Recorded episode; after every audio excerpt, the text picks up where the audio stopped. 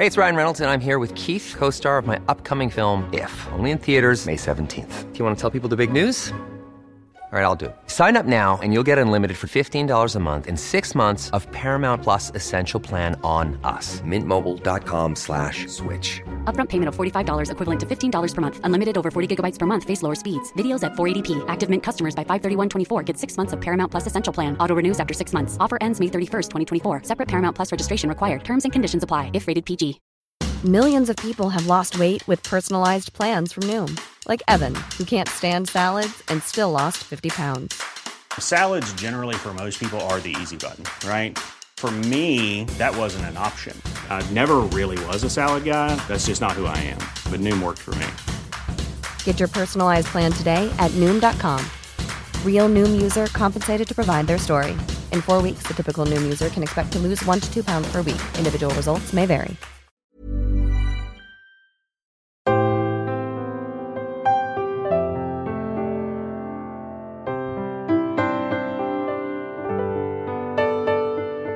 Ja, välkomna till vårt tredje program i Kulturpodden-serien. Det är Fia Gulliksson här, matentreprenör, aktivist kanske jag börjar bli. Och sen är det Elin Olofsson som är författare och journalist och lite annat också. ja, den sista veckan som vi träffades Elin så har jag ju tänkt jättemycket på vem som ansvarar egentligen för framtiden i det här landet. Ja, det är väl intressant för vi pratar ju ofta om det som vi behöver göra för en bättre framtid. Vi pratar om omställning och hållbara lösningar och goda förebilder och inspiratörer och vi pratar en massa sånt som gäller framtiden och de liv som, som vi ska leva framöver och som, som andra ska leva efter oss. Och jag har också funderat mycket på kulturens roll i våra framtida samhällen. Ehm, vad, vad har kulturen för roll och vem tar den rollen? Och vem är det som målar upp bilderna om, om vår framtida livssituation? Och hur kommer den att se ut? Liksom? Hur ser ett fossilfritt samhälle ut egentligen? Hur lever vi? Men finns det någon som vi tror att vi kan fråga mer om det här med framtiden? Men jag tänker helt osökt på våran framtidsminister som vi faktiskt har. Och hon har rötter här i Jämtland.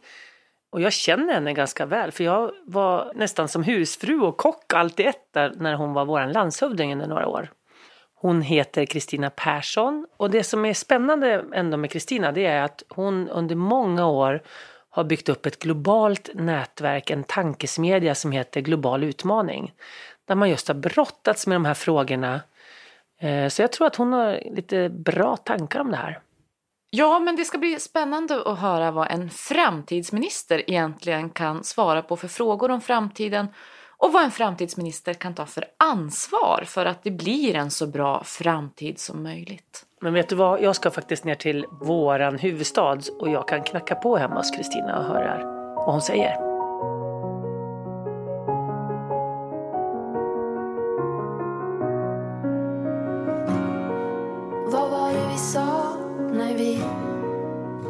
Sträckte ut våra armar?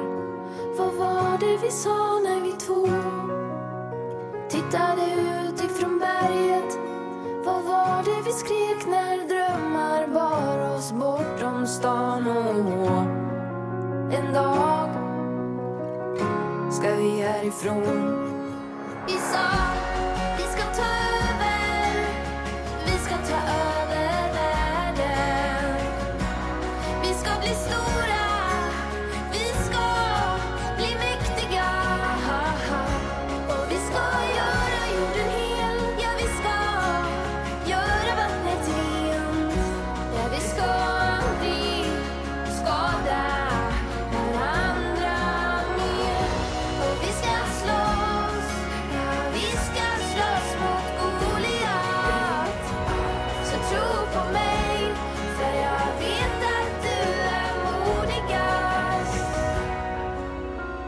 har kommit upp här på femte plan, ska vi se. En liten igelkott här utanför. Bron där. Hallå, hej Kristina! Välkommen! Tack så mycket. Åh, vi kommer upp till ett härligt ljust rum med, med eh, vinklade fönster och solen strålar in här. Det är nästan som en vårdag i Stockholm fast det är höst. Åh, vad roligt att få vara här och prata med dig. Eh, och det är spännande för jag känner ju Kristina sedan förut så vi är privata vänner så det här blir ju en lite annorlunda intervju. Och eh, eh, jag är ju så nyfiken för du har ju, du har ju startat Global utmaning som är en tankesmedja kan man säga om, som handlar om hållbar tillväxt. Berätta mer. Ja, det är just, det handlar om hur ska vi klara av att säkra en hållbar utveckling i förhållande till eh, klimatutmaningarna men också de ekonomiska utmaningarna. Eh, och förstås demokratin, ytterst är det det det handlar om. Eh, och hur ska man lösa de här stora för mänskligheten så helt avgörande frågorna? Och som politiken, den nationella politiken oftast inte räcker till för utan man måste ha ett samarbete över nationsgränserna. Och då gick ju du från att då driva den här global utmaning som är en tankesmedja om tankarna hur. Kändes det inte som att nu får jag en verkstad äntligen när jag blir framtidsminister? Ja, jo. Fast den verkstaden ska mina kollegor stå för. Det är fackministrarna som har instrumenten för att genomföra de goda idéer som vi kan ta fram i mitt arbete. Jordbruksministern och kulturministern och... Ja, eller? näringsminister och finansminister och allt möjligt. eh, Alla, alla, alla de olika ministrarna. Vi är ju totalt sett 24 stycken. Och jag är den enda som inte har ett eget departement, inte ansvar för något eget sakområde. Och det betyder då att när det händer saker och ting, vilket gör då att media reagerar, och vill, så finns det alltid en ansvarig minister som blir uppringd. Men det är aldrig jag. Jag är aldrig ansvarig minister för saker och ting som händer. För du har det holistiska greppet kan man säga om, om framtiden. Det är holistiska och det är långsiktiga. När man är långsiktig så måste man vara holistisk eller helhetlig. Eh, därför allting hör ju ihop, allting eh, beror av vartannat. Och då måste man se till att det blir ett, ett, ett samarbete på tvärs mellan sektorerna, mellan gränserna, mellan de olika departementsområdena. Hur gör du då, då när du upptäcker att det här behöver vi ta liksom korskulturellt så att säga över? Alltså för det första så har vi ju ett framtidsråd där även statsministern är med. Och eh, sen är vi då sju eh, statsråd eh, som ingår. Som, som, som då deltar i, i möten som är tätare då än regeringens. Eh, alltså diskutera de här frågorna lite mer kontinuerligt. Och blir då kan man säga mottagare för våra resultat. Och när vi har då resultat eller rapporter som handlar om eh, områden som inte är företrädda i, för, i, i framtidsrådet, då bjuder vi in de ministrarna eller statssekreterarna att delta. Men då är det rapporter på det som har hänt och, och sådär? eller? Nej, snarare det som inte har hänt. Okej, Alltså- så det är lite viljestyrt där Ja, då? det, det handlar fortfarande om att hitta lösningar på hur-frågorna. För det är väldigt lätt att formulera mål och visioner. Men sen hur man ska förverkliga dem, det är inte så lätt. Och hur man ska förverkliga dem utifrån eh, den finansiella världen och den eh, alltså, eh, tekniska världen, det tycker jag man ser väldigt mycket lösningar på egentligen ändå. Att det är möjligt att få en hållbar framtid. Men hur kommer de kulturella aspekterna in i det här? Jag håller med dig om att det, det är möjligt. Men det är inte alltid så lätt. Men de, För att du har en massa internationella beroenden som gör att ett land kan inte göra en sak ensam eh, på tvärs mot eh, omvärlden och vänta sig att det ska ge något riktigt resultat. då. Så um, det, visserligen så har man ju tekniska och ekonomiska lö- lösningar. Man, man vet ungefär vad man skulle behöva göra för att hejda till exempel klimatuppvärmningen. Men det är ju inte samma sak som att det är enkelt. nej. Får det att hända. Jag läste Svenska Dagbladet för ett tag sedan och då fastnade jag för en artikel som en av dina eh, medarbetare, Staffan Lestadius från Global Utmaning hade skrivit. Han jobbar väl också med dig på... Ja, alltså han är professor vid KTH och han ingår, han leder en av uh, Global utmanings eh, arbetsgrupper. Och han ingår även i en av mina arbetsgrupper då som framtidsminister. Och han skriver ju då så här, var finns berättelserna om hur det nya livet ska se ut? Och han saknar kulturfolkets eh, bild i klimatdebatten. Vi skulle behöva en aktivitet eh, från kulturfolket för att gestalta det nya som måste växa fram. för att skapa must och nerv och liv i berättelsen. Och passion och så. Kanske också. Ja, det med naturligtvis. Men hur, hur, eh, hur ska vi göra då? Eller hur ska kulturfolket göra för att synas? Folket behöver väl bli lite mer intresserade av politik. Tycker jag. Jag menar, där finns ju massor av resurser. Ja. Tänk hur det var på 60-talet, 70-talet. När jag blev aktiv politiskt i slutet på 60-talet.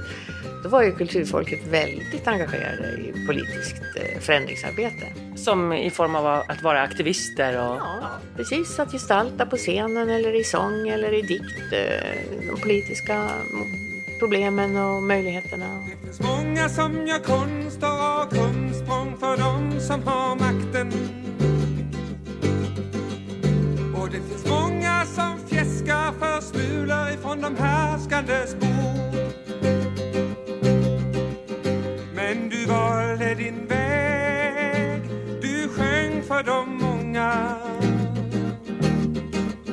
Och du struntade i de mäktigas löften och de härskandes hot. Ja, Viktor Jara, du gav ord åt fängslades längtan till frihet.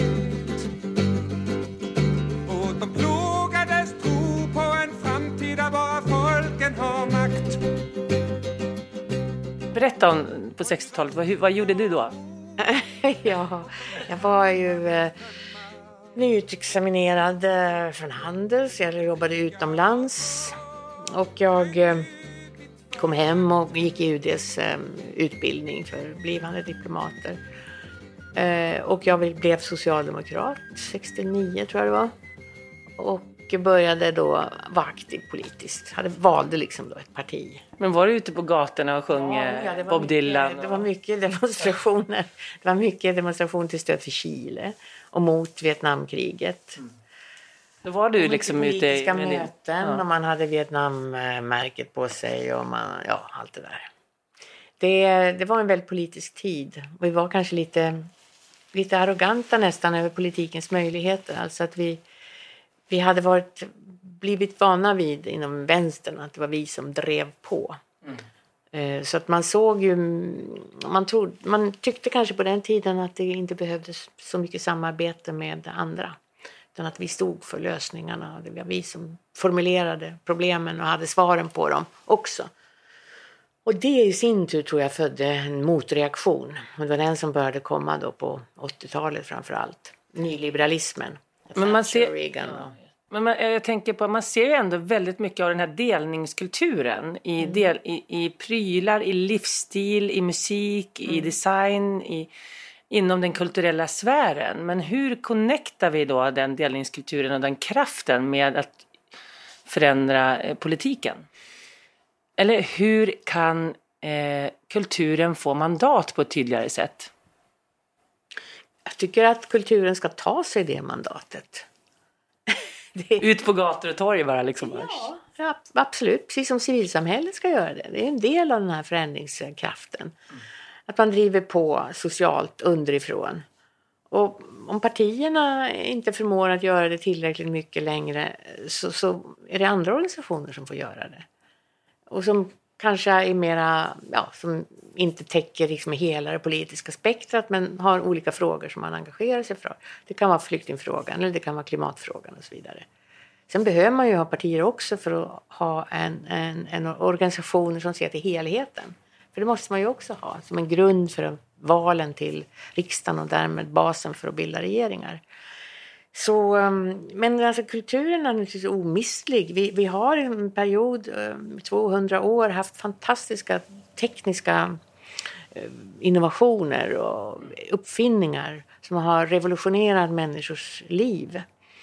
Och eh, naturligtvis har det också inträffat eh, massa sociala reformer. Inte minst eh, välfärdssamhället har växt fram parallellt.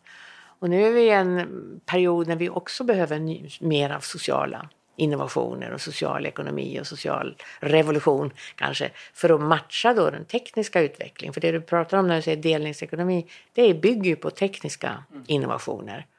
Och då måste vi också ha balans mellan det sociala eller det kulturella för den delen, och det tekniska. Man kan inte försumma det ena utan att det blir eh, obalans. Men jag tänker då, eh, är det en problematik att de här frågorna är så breda och de egentligen drivs av alla partier men på olika sätt. Alltså kan det vara svårt att man när man ska bli då aktivist inom kulturen för en hållbar politik för framtiden att man måste välja eh, ett parti? Man måste inte alls välja parti. Det är det, det, är det som är Ja, men hur- fördel. Men det är klart att vill man påverka mera direkt via de etablerade politiska kanalerna, ja då kan det ju vara en fördel att, att bli partipolitiskt aktiv. Men man kan ju påverka utan att vara det. Men ta en sån här sak som, som delningskulturen, Uber till exempel. Ja, det är ju ett smart sätt att koppla ihop eh, kund och utförare av en tjänst. Effektivt, jättesmart. Men det skapar ju problem också. Därför det blir ju en, lätt en svart ekonomi som inte bidrar till det gemensamma. Till finansieringen av kultur till exempel. Eller försvaret, för att ta en annan, eh, för annan sektor. Eh, och dessutom så, så individerna som, som utövar de här eh, tjänsterna, de saknar ju då trygghetssystem. De har inte sociala försäkringar och skydd i händelse av sjukdom och ålderdom och allt det där. Och det är ju ett problem. Så där måste man ju då, eh, det är en slags social innovation som vi behöver fundera över inom, inom samhällssektorn, inom regeringen. Hur, hur hanterar vi det här? För att eh, man kanske behöver hitta lite nya former för det. Precis som Musikerförbundet har lite annan upplägg av sitt eh, trygghetssystem. Och det är framförhandlat och fackligt så behöver vi kolla liksom, ja, hur gör vi nu med de här som jobbar med, med, med digitala plattformar som bas. Om du då i, med ord och med, eh, eh om du ska berätta om en framtid, om du ska berätta hur kommer vi att leva tror du om 20-30 år? Alltså hur kommer den världens ut? Vi kommer kanske inte ha så mycket prylar, vi kommer kanske inte resa så mycket, men andra, hur ser du din bild av den här framtiden ut? Har du funderat på det någon gång eller skulle du vilja beskriva den? Det är ju inte så långt tid. 20 år, är, ju- eller för den skull 30 år. Det, jag tror att man får utgå från att väldigt mycket av det vi ser runt om omkring oss idag, det, det finns där och det förstärks. Blir mer av det. Mera globalisering snarare än mindre. Eh, naturligtvis en, förändringar i, eh, i livsstilen också som är mer global. Mer naturligt att man, man arbetar på, i andra länder och, och reser. Eh, vi måste ju inom den tidsperioden få ett stopp på eh, klimatuppvärmningen. För annars så har, börjar vi få väldigt allvarliga konsekvenser av eh, ett varmare klimat. Men hur gör vi det liksom rent praktiskt? För våra matsystem om man tänker, de bidrar ju bara till ohälsa och de kostar jättemycket för klimatet om vi tittar på den aspekten. Du tänker på transporterna då? Ja, transporten och produktion av, av livsmedel. Alltså, dels måste ju transportsystemen bli fossilfria. Och dels måste man, eh, Eh, måste man också främja mer, än, tror jag, av det närodlade. Alltså att eh, vidareförädla det som finns på nära håll i, eh, för, för att minska då påfrestningarna på transporterna. Men är transportsystemet fossilfritt så är ju inte belastningarna lika stora på naturen, klimatet. Eh, men det kommer säkert då att kanske vara dyrare att transportera. För att man ska få det fossilfritt så måste det bli dyrare att använda fossila bränslen. Å andra sidan så blir ju de fossilfria eller de förnyelsebara energislagen, bränslena, de blir ju billigare och billigare. Så att eh, nej, jag tror inte på att det blir någon återvändo till någon slags gammaldags närsamhällesliv. Eh, närsamhälles eh, liv. Men jag tror, att det blir, jag tror att det blir mycket av kontrasterna mellan det globala och det lokala. Samtidigt, jag tror att människor kommer att leva med mycket av det nära och det, det som är globalt samtidigt. Jag tror att den nivå som möjligen kommer att försvagas är kanske den nationella nivån. Och vi kanske kommer mer eh, att styra vår vardag i, i de små communities eller i de små, sam, småsamhällena, eller? Eller kommer vi... Det, nu är ju vårt samhälle så pass komplext. Då.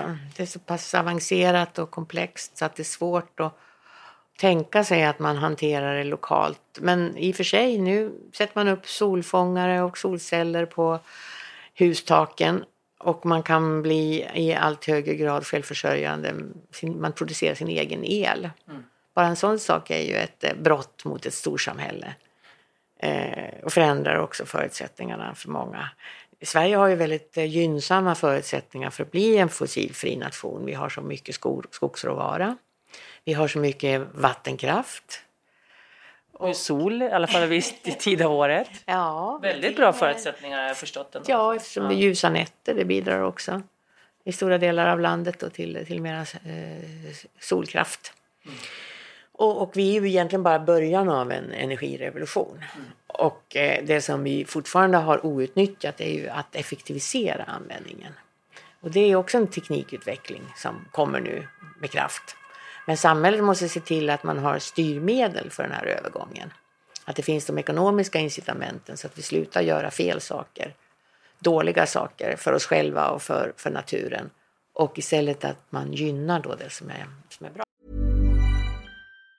Hej, it's Ryan Reynolds jag är här med Keith, co-star of my upcoming film If, only in theaters May 17 th Do you want to tell people the big news?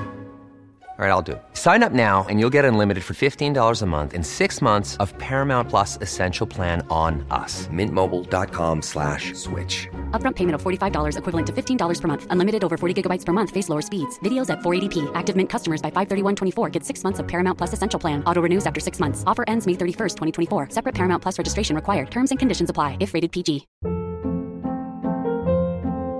Hold up. What was that? Boring. No flavor. That was as bad as those leftovers you ate all week. Kiki Palmer here, and it's time to say hello to something fresh and guilt-free. Hello Fresh. Jazz up dinner with pecan-crusted chicken or garlic butter shrimp scampi. Now that's music to my mouth. Hello Fresh. Let's get this dinner party started. Discover all the delicious possibilities at hellofresh.com.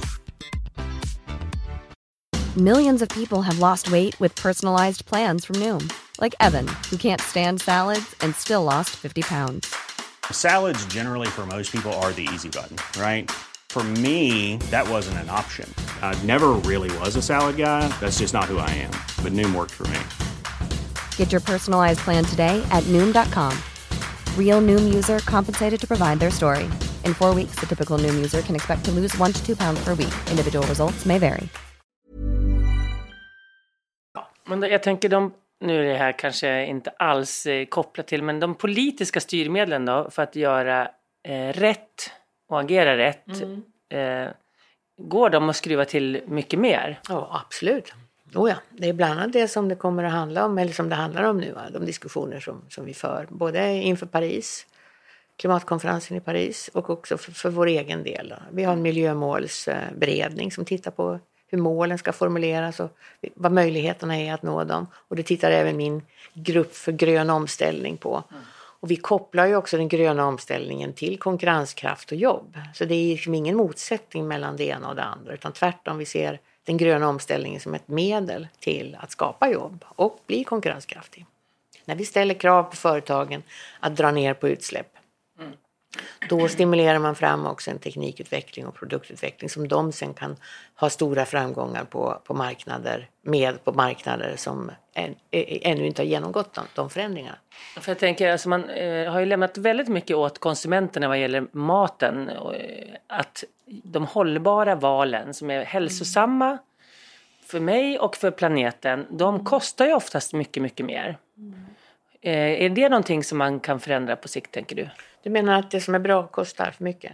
Det, det som är bra för mig och för planeten kostar mycket, mycket mer än vad det som är dåligt för planeten och dåligt för människan. Ja, det är väl sånt som man får titta på. Det finns ju väldigt mycket arbete som pågår både inom EU och nationellt för att ta bort det som är dåligt. För att, för att det går ju lite långsamt. Förbjuda eller ja. Men ehm, ja, hur man ska göra där eh, Alltså mycket av det som är riktigt dåligt, det blir ju förbjudet.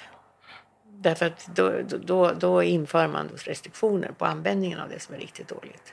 Därför att det är så mycket av våra både ekonomiska system och våra liksom sätt att producera saker som liksom vi verkligen behöver ändra riktning på. Mm. Så, så, vi behöver få istället för um, Nej, men alltså när, när man tänker ekonomin är liksom en linjär ekonomi så behöver vi få till cirkulär ekonomi. Eh, Det är det ena. Men sen så behöver vi också förändra liksom våra matsystem och hur vi processar all mat som vi stoppar i oss.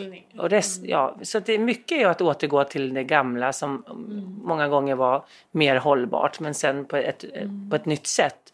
Och det, där tänker jag att jag kan sakna många fler kreativa människor inom just både regional och nationell och global utveckling.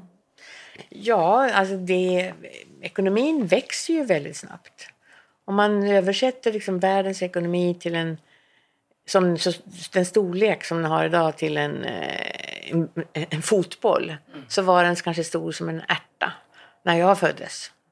Och sen så blev den som en tennisboll så småningom och den har fördubblats. Storleken på världsekonomin har fördubblats eller kommer att fördubblas förutser man mellan 2010 och 2030.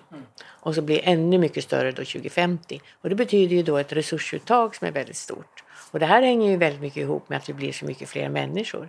Det var bara drygt två miljarder när jag föddes för 70 år sedan. Eh, och nu så är vi på väg mot 10 miljarder. 9 eller 10 miljarder 2050. Och det betyder ju ett väldigt mycket större resursuttag från planeten. Och därför måste vi gå in för mycket mer resurshushållning och cirkulär ekonomi. Ehm, och eh, och det, det går ju att göra med moderna metoder också. Som gör att man, ehm, man minskar belastningen på planeten och även drar ner eh, utsläppen. Och, och det, det där håller vi på att titta på i eh, min arbetsgrupp då för grön omställning. Hur en cirkulär ekonomi skulle kunna fungera och vad det skulle kunna betyda då för den ekonomiska utvecklingen och för jobben. Och där är ju den, den eh, kulturella ekonomin en verklig viktig faktor och viktig faktor också. Men jag eh, anser ändå att jag tycker att jag saknar de krafterna där i de tankarna. Ja.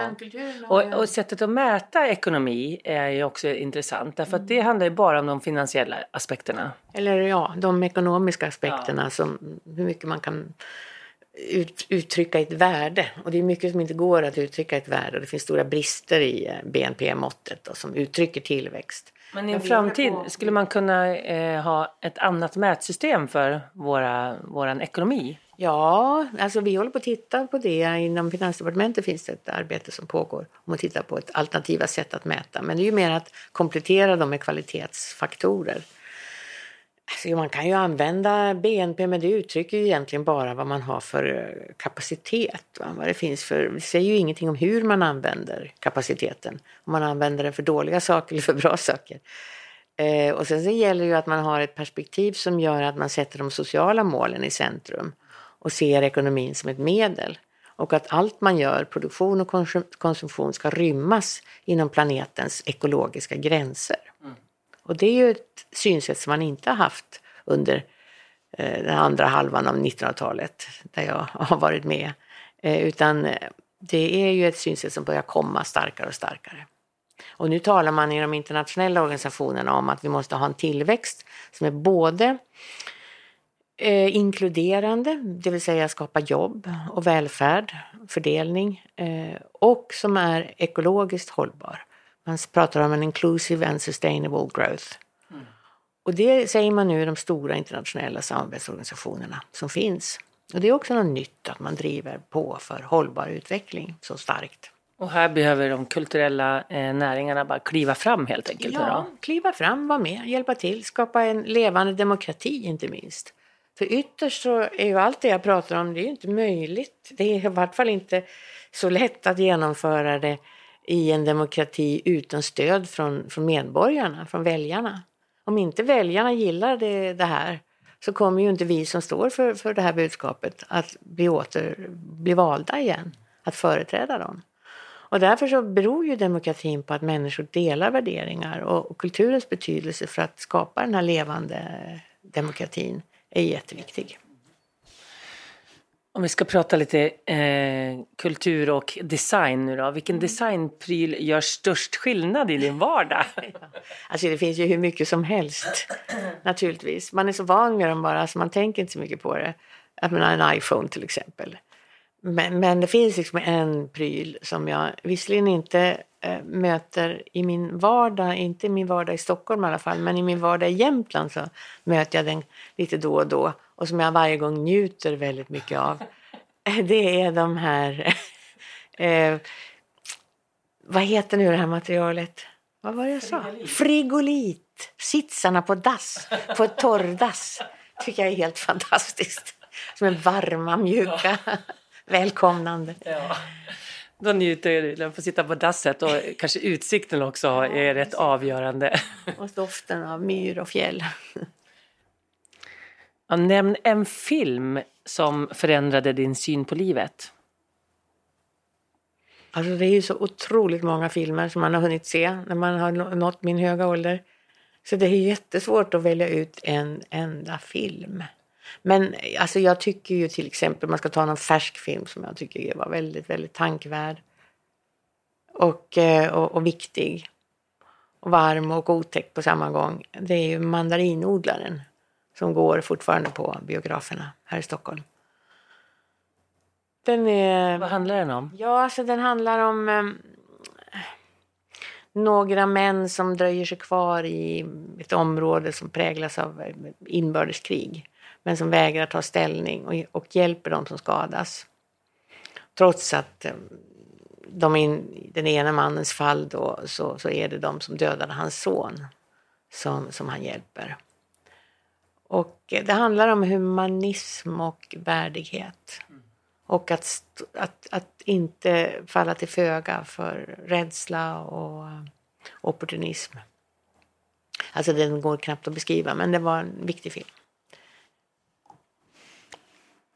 Vilken bok har gjort störst intryck på dig då? Ja, det gör samma sak där, att jag har ju läst ohyggligt massa böcker och kan välja någon speciell bok. Det finns naturligtvis böcker som har haft väldigt stor betydelse för mig när jag blev en politisk människa på, på 60-talet. Eh, ska jag ta någon bok som gör intryck på mig just nu som jag precis har läst så tycker jag var jag har stort utbyte av att ha läst nu eh, Olle Svennings bok Hövdingen som handlar om Hjalmar Branting. Och, för, för den är ju också en beskrivning av den tiden, alltså det tidiga 1900-talet, sena 1800-talet och tidiga 1900-talets genombrottet för demokratin och början av byggandet av välfärdsstaten. Eh, alltså, det handlar egentligen om socialdemokratins historia också.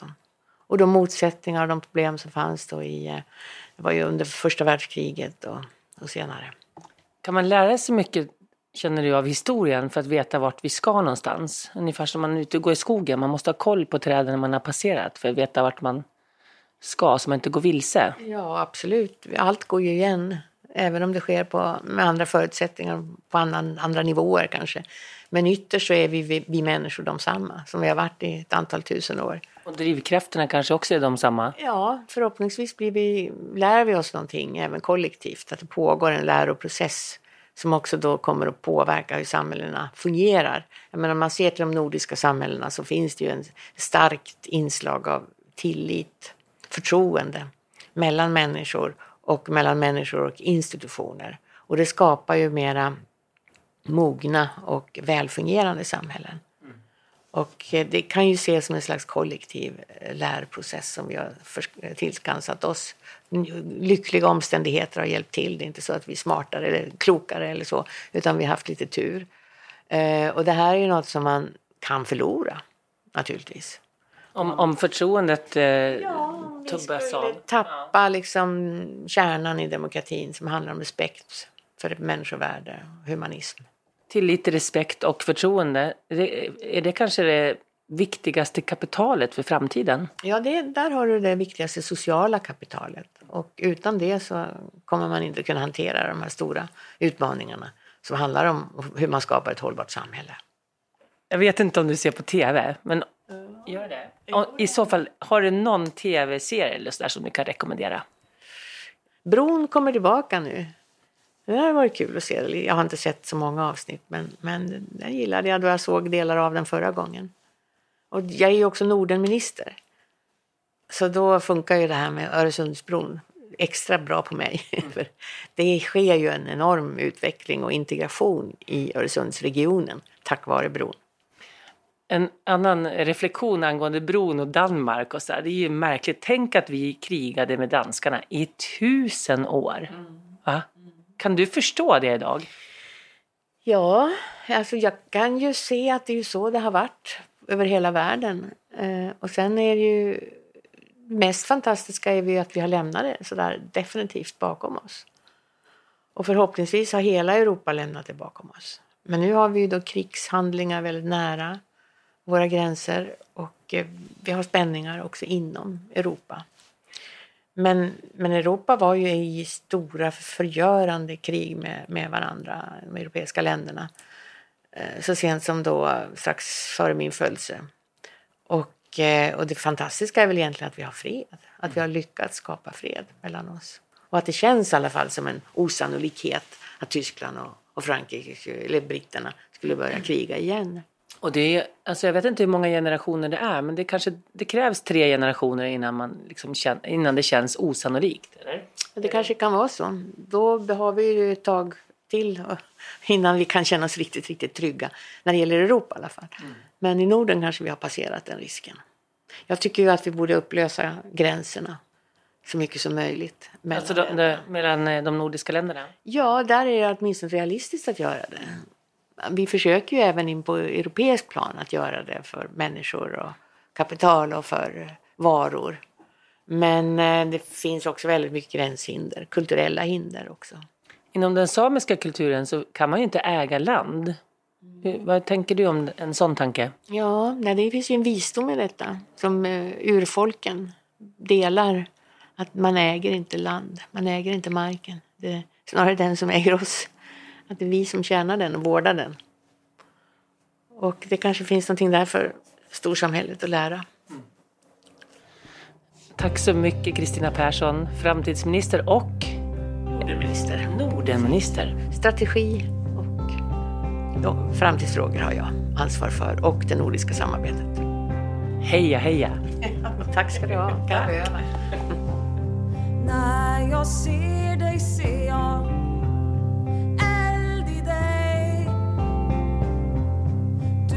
som kan förändra allt. Du har idéer, planer, tror allt går. Om man vill Samlar, demonstrerar.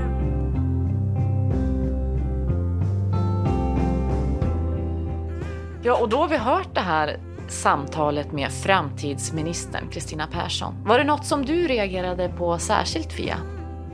Ja, kanske mer det där att som kulturpersonlighet så finns det ju faktiskt andra sätt än att gå ut på gatorna och liksom hissa flaggorna och binda fast sig vid träden och så som eh, 60-talets och 70-talets aktivister gjorde.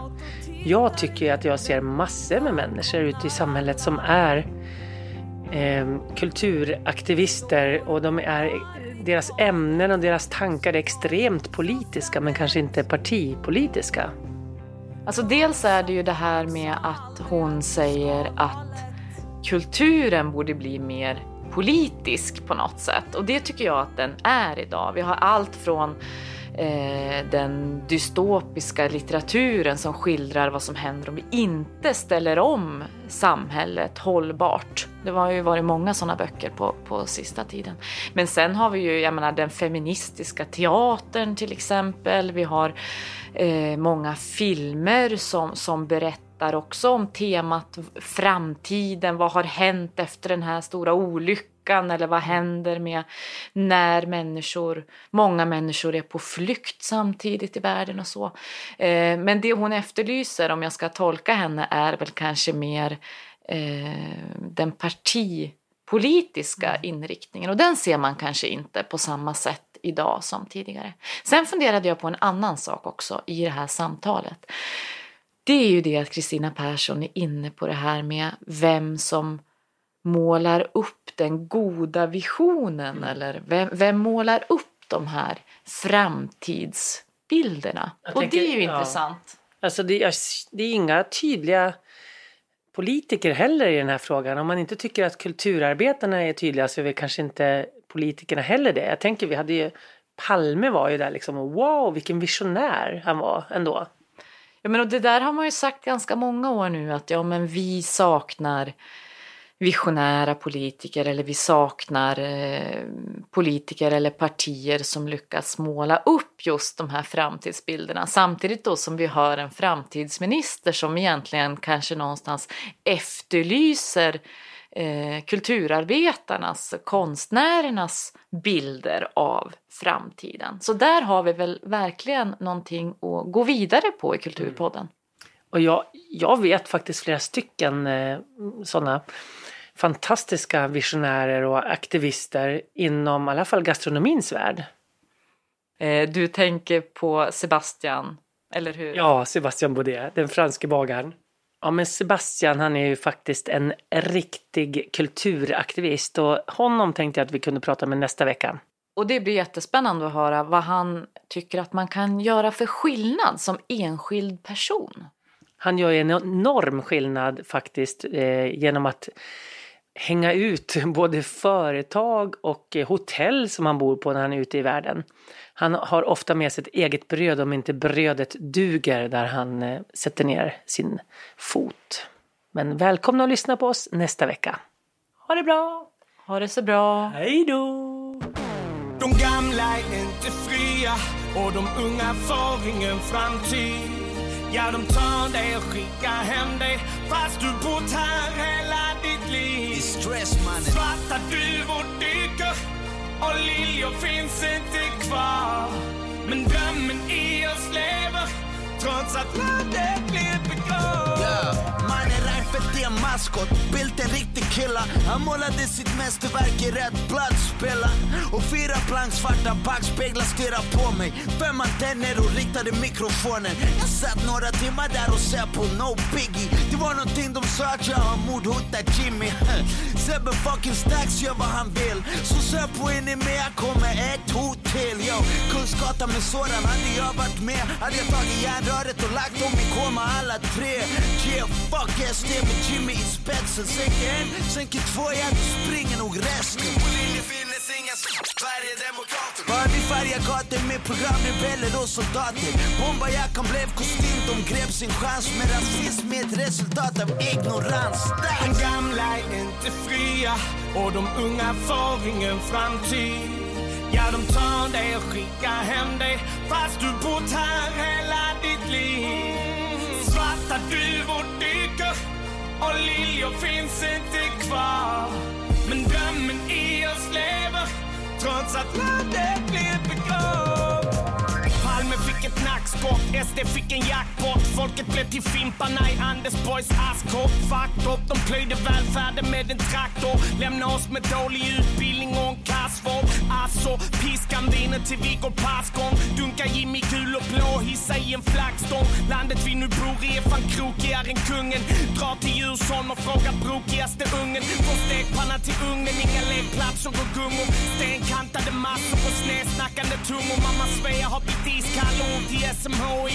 Ge det 20 vintrar till och sen förstår vi socialdemokrati. Alexander Bards idioti, din vardag som ny nyliberal slav sitter väl fint. Sverige baby, en boulevard av brustna drömmar. Och det det en gång var vill de fan att du ska glömma. De gamla är inte fria och de unga får ingen framtid.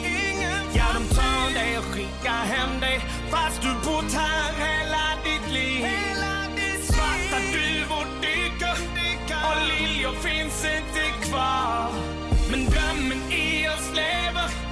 trots att landet blir begravt. Yeah. Svarta duvor dyker, alla växter vissnar. Gamla sjuka sliter Reinfeldt släckte gnistan. Jobbar till 75, men många blir 75. De är cruella, det vill och vi de fucking 101. Bara mina svarta prickar och deras blickar flackar. Har fått ont i huvudet, svär så mycket skit de snackar. De målar vit färg på svarta duvor medans familjen splittras utan svenskmärkta kulor. Fucking yes, jag är kontroversiell man. Vit som fan, därför darrar hela jävla makt. Ingen förebild för dina barn, men dina barn hade blivit Jobbade på allt på min sida av stan. Varför? Kom igen, det är mitt land, ditt land. Fuck SD tills de skickas ut från riksdagen. Svensk politik handlar bara om paran och det bästa med Sverige är Zlatan. Stark! De gamla är inte fria och de unga får ingen framtid. Ja, de tar dig och skickar hem dig fast du bott här hela ditt liv. Svarta duvor och liljor finns inte kvar. Men drömmen i oss lever trots att landet blir begravt. De vill bygga ett land på hopp, på ignorans och rädsla. Nej tack, det är bra. Vi behöver kärlek för varje människa. Så i 2014 får vi se vad vårt land Yeah. yeah. på, jag sa. Jag hoppas jag får se rasisterna försvann.